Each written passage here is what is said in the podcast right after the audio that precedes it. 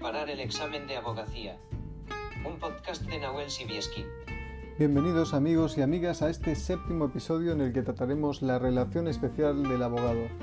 Este episodio corresponde a la segunda parte de dos del tema 5 del temario de acceso a la abogacía.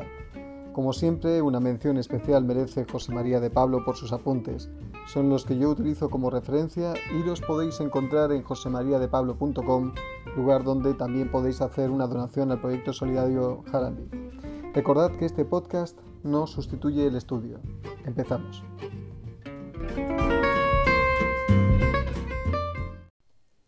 Pues bien, en este hablaremos sobre los derechos y deberes de los abogados en la relación laboral especial. Pasaremos también por el ejercicio del poder de dirección de los titulares de los despachos, el contrato de trabajo, el periodo de prueba, contrato de prácticas, el régimen de exclusividad, porque hay régimen de exclusividad, o puede haberlo, mejor dicho, el pacto de permanencia, el pacto de no competencia postcontractual, el tiempo de trabajo, los derechos y deberes derivados del contrato de trabajo, la suspensión del contrato de trabajo, la extinción del contrato de trabajo, la responsabilidad disciplinaria y el procedimiento sancionador.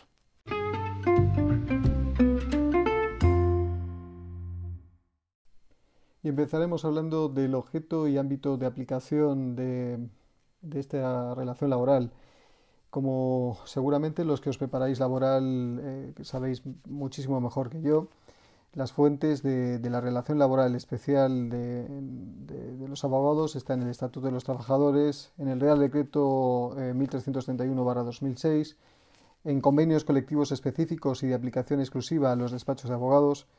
También es fuente la voluntad de las partes expresadas en un contrato de trabajo, que respetará evidentemente los convenios y por usos y costumbres profesionales. Pero nos tenemos que centrar básicamente en el Real Decreto 1331-2006 que regula la relación laboral de carácter especial de los abogados por los servicios que prestan por cuenta ajena y dentro de una organización en la que actúan bajo la dirección de eh, un titular, ya sea este titular de un despacho eh, individual o colectivo. Despacho de abogados, entendemos. ¿eh? Por no encajar con, estas eh, cuestiones, y veréis que lo podemos vincular con lo que hemos hablado en la primera tanda de este tema, eh, no están sujetos a una relación laboral de carácter especial los abogados que ejercen por cuenta propia. Las colaboraciones profesionales cuando se mantiene la independencia de los despachos.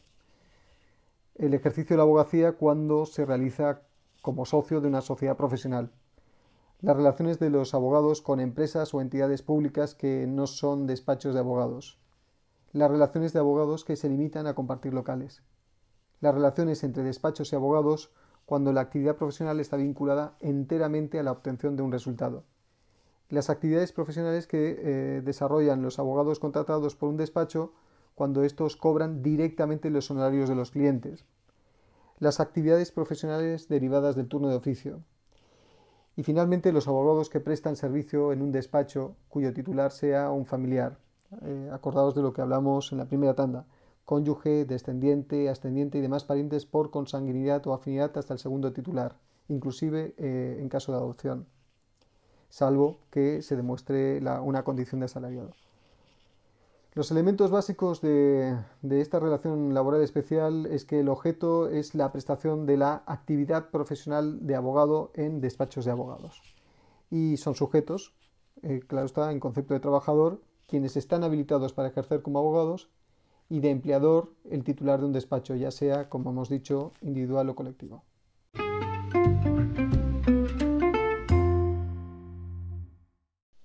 Derechos y deberes de los abogados en la relación laboral especial. Empezaremos hablando de los derechos que tienen los abogados.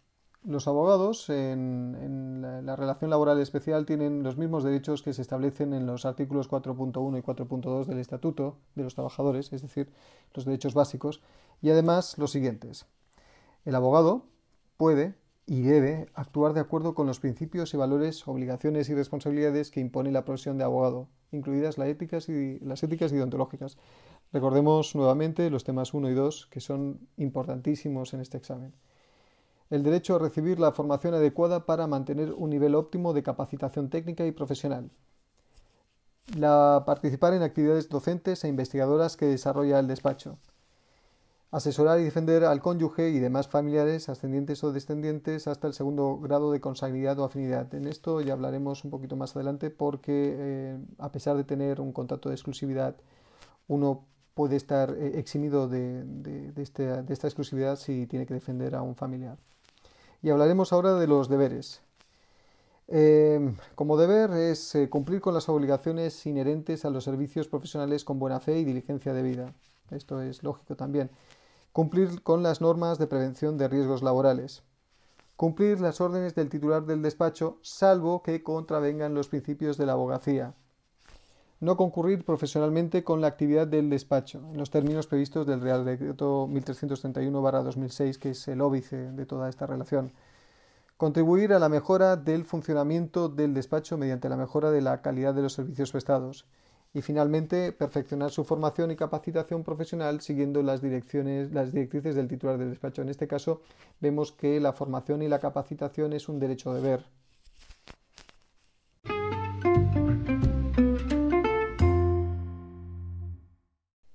El ejercicio del poder de dirección de los titulares de los despachos.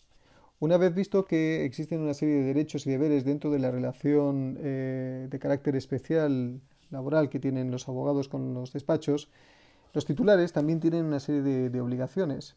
En este caso, los titulares de los despachos deben organizar, planificar y dirigir el trabajo de los abogados sin perjuicio de la participación que se reconozca a estos, en, eh, se reconozca a estos eh, en determinados convenios o en acuerdos entre despachos y representantes de los abogados. Distribuir los clientes y los asuntos entre todos los abogados que trabajan en el despacho dando instrucciones oportunas verificar eh, el cumplimiento de las obligaciones que los abogados hubieran asumido en el contrato y controlar la actividad profesional de estos. Y finalmente, ejercer respetando los principios y valores de la profesión y preservando el cumplimiento de las obligaciones y responsabilidades que imponen a los abogados.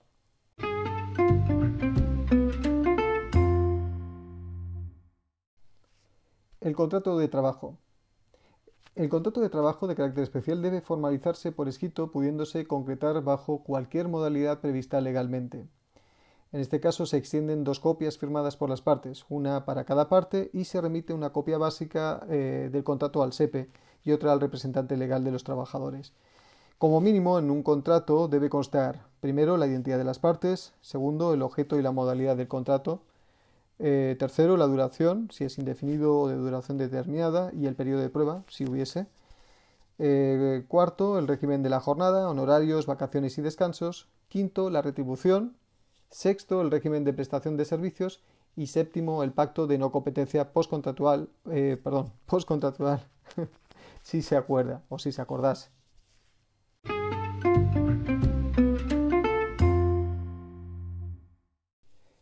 El periodo de prueba.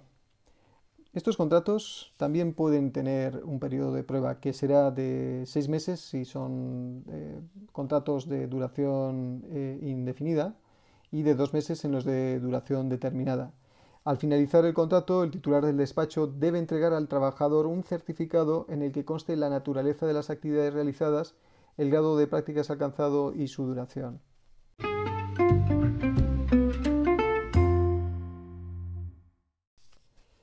El contrato de prácticas. También se puede celebrar contratos de trabajo en prácticas para los que deseen iniciarse en el ejercicio profesional y adquirir el aprendizaje práctico de la profesión. En estos casos existen una serie de condiciones. Primero, el plazo de cinco años para poder optar a este tipo de contratos empieza a contar desde la fecha en la que se hubiera obtenido el título habilitante para ejercer de abogado. Segundo, la actividad debe permitir adquirir el aprendizaje de la profesión. Tercero, el trabajador en este tipo de contratos deberá tener un tutor con más de cinco años de antigüedad en la profesión. Esto ha salido en algún que otro examen. Cuarto, el trabajador tiene derecho a adaptar su jornada y horario para asistir a las actividades formativas externas. Quinto, si el trabajador continúa prestando servicios después de agotar la duración de este contrato, se transforma inmediatamente eh, en indefinido.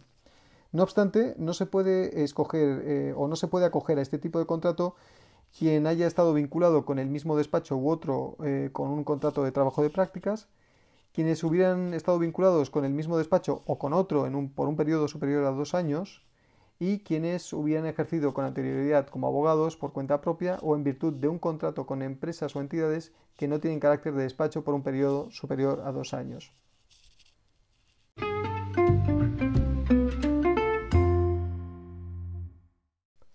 El régimen de exclusividad. Los abogados prestan sus servicios en régimen de dedicación exclusiva, salvo que el contrato concertado sea a tiempo parcial o se haya pactado otra cosa. Cuando exista esta exclusividad, en primer lugar, no se puede ejercer la profesión por cuenta propia ni se puede celebrar otros contratos de trabajo con otros despachos o entidades. Y en segundo lugar, eh, se tiene derecho a percibir una compensación económica por esta exclusividad esta compensación será determinada en convenio o en el contrato. En todo caso, es compatible con el régimen de, eh, este régimen de exclusividad es compatible con la prestación en el turno de oficio y la defensa de los familiares, hasta el segundo grado de consanguinidad, etcétera, como hemos avisado antes. También es compatible la actividad docente y representativa que están determinadas en los convenios. En estos casos, los abogados pueden asesorar y defender a los clientes y cobrar directamente los honorarios cuando se hubiese pactado expresamente en el contrato. Si no, no se puede.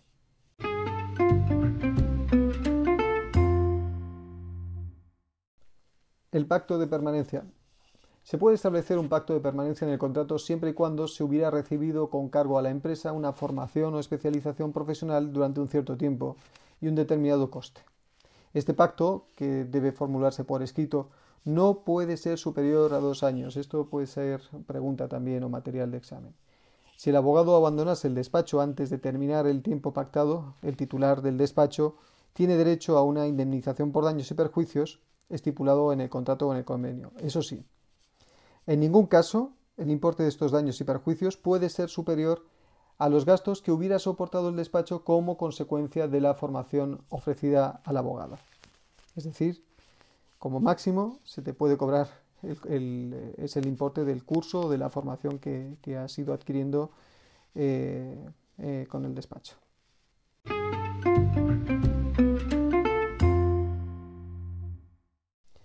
El pacto de no competencia postcontractual. También se puede acordar un pacto de no competencia con efectos después de la finalización del contrato en la que se establecen restricciones o limitaciones respecto a futuras actuaciones de los abogados en relación a los clientes del despacho excepto a los que el abogado hubiera aportado al inicio de su contrato, salvo que se hubiera pactado otra cosa eh, entre las partes, y asuntos en los que hubiera intervenido durante su relación contractual. En todo caso, este pacto no puede ser superior a dos años desde la finalización del contrato y solo sería válido en el caso de que se pacte una indemnización adecuada para compensar estas restricciones, en este mismo sentido, hay que, conocer que los abogados en la relación especial tienen derecho a que se les reconozca la clientela que han aportado al despacho al inicio de la relación laboral y que se les compense económicamente en función del convenio o del contrato.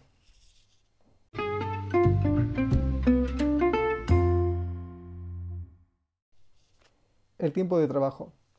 La duración de la jornada es la que se pacta en el convenio colectivo o en el propio contrato. Eso sí, no se puede superar los límites de duración de la jornada establecida en el Estatuto de los Trabajadores calculando el cómputo anual. A estos efectos se considera tiempo de trabajo el tiempo de trabajo en el que los abogados permanecen en el despacho realizando actividades propias de la profesión y el tiempo que se dedica fuera del despacho para la asistencia de los clientes.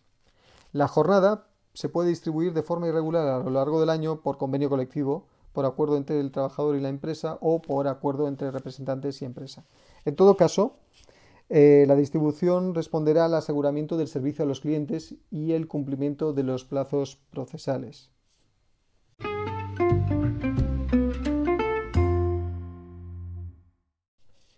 En todo caso, los abogados tienen los mismos derechos a descansos, vacaciones, fiestas y permisos que el resto de los trabajadores si bien pueden establecerse fechas de disfrute en atención al carácter perentorio o improrrogable de los plazos o de las actuaciones profesionales en los asuntos que se les hayan encomendado.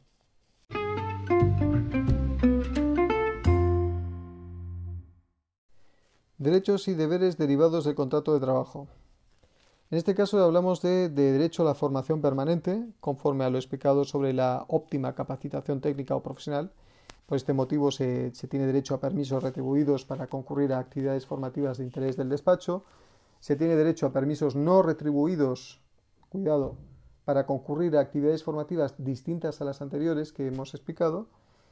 Después eh, se tiene derecho a una promoción profesional y económica, es decir, los abogados pertenecen a una única categoría profesional y para la promoción profesional se tiene eh, en cuenta el nivel de perfeccionamiento y rendimiento alcanzado como profesional, el puesto ocupado en el despacho y las responsabilidades asumidas en la estructura. En cuanto a las retribuciones, se perciben retribuciones en todo caso eh, respetando las cuantías mínimas y las garantías establecidas en los convenios. En este sentido, los titulares de los despachos deben abonar las retribuciones acordadas aunque los clientes no hubieran realizado pago alguno. Esto puede ser también materia de examen tiene la consideración de salario todas las percepciones recibidas como contraprestación de los servicios profesionales. Eso sí, los abogados sometidos a la relación laboral no pueden facturar a los clientes del despacho honorarios por los servicios prestados, también materia de examen. En cuanto a los derechos colectivos, eh, los abogados tienen derechos colectivos reconocidos en la legislación. No obstante, eh, dentro de los convenios colectivos específicos de los despachos se pueden establecer formas y condiciones de su ejercicio teniendo en cuenta la relación laboral de carácter especial del abogado.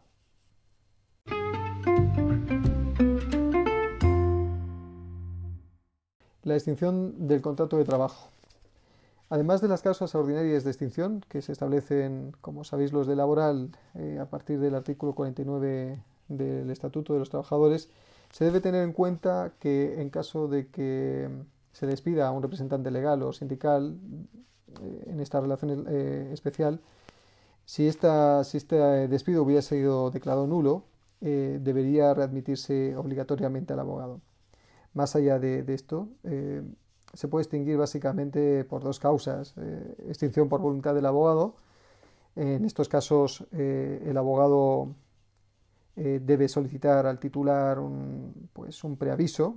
bueno, tiene que instar un preaviso al titular y según el convenio este preaviso no puede ser inferior a 45 días ni puede ser superior tampoco a tres meses. En este tiempo, eh, este abogado tiene la obligación de informar al titular sobre la situación en la que se encuentran los asuntos que, se hubieran sido, le hubieran sido encomendados y además poner a disposición toda la documental para que eh, alguien les pueda dar continuidad en ese despacho. Si esto último no se hiciera, pues el titular evidentemente podría reclamar al abogado daños y perjuicios eh, si, esta actuación hubiera generado un perjuicio para el despacho. También em, se puede extinguir el contrato por voluntad del titular. Y en estos casos, eh, además de las causas de extinción de los artículos 49 y siguientes del Estatuto, el titular eh, puede extinguir el contrato pues por las condiciones previstas en el artículo 53 también, cuando, por ejemplo, existe una grave quiebra de la, confianza entre el abogado y el titular por una actuación profesional del, abogado. O cuando el titular acredite que el abogado no tiene un nivel profesional adecuado para ejercer.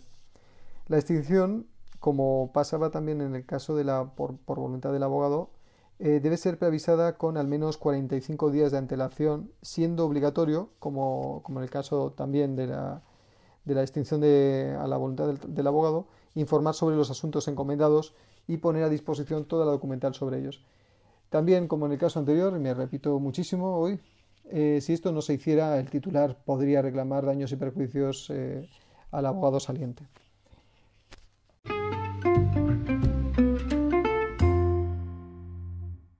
La responsabilidad disciplinaria.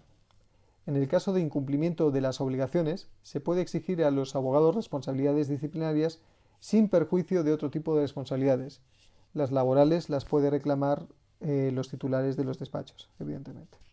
Incurren en responsabilidad disciplinaria del artículo 54 del Estatuto, primero las faltas repetidas e injustificadas de asistencia o puntualidad al trabajo, la indisciplina o desobediencia en el trabajo, las ofensas verbales o físicas al empresario o a las personas que trabajan en la empresa o a los familiares que convivan con ellos, la transgresión de la buena fe contractual, así como el abuso de confianza en el desempeño del trabajo, la disminución continuada y voluntaria en el rendimiento de trabajo normal o pactado, la embriaguez habitual o toxicomanía si repercute negativamente en el trabajo, y el acoso por razón de origen racial, eh, religión o convicciones, discapacidad, edad, orientación sexual y así como el acoso sexual o incluso por razón de sexo al empresario o a las personas que trabajan en la empresa. Pero también, en este caso, eh, de la relación especial por incumplimiento de deberes de confidencialidad, secreto profesional y fidelidad, por negativa infundada a asumir asuntos encomendados por el titular del despacho, por negativa a informar al titular sobre los asuntos encomendados, o por girar minutas de honorarios u otros gastos a clientes por los asuntos en que hubiera intervenido.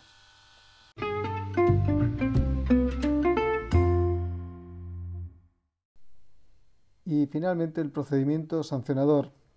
Los titulares pueden sancionar los incumplimientos de las relaciones laborales de los abogados atendiendo al convenio.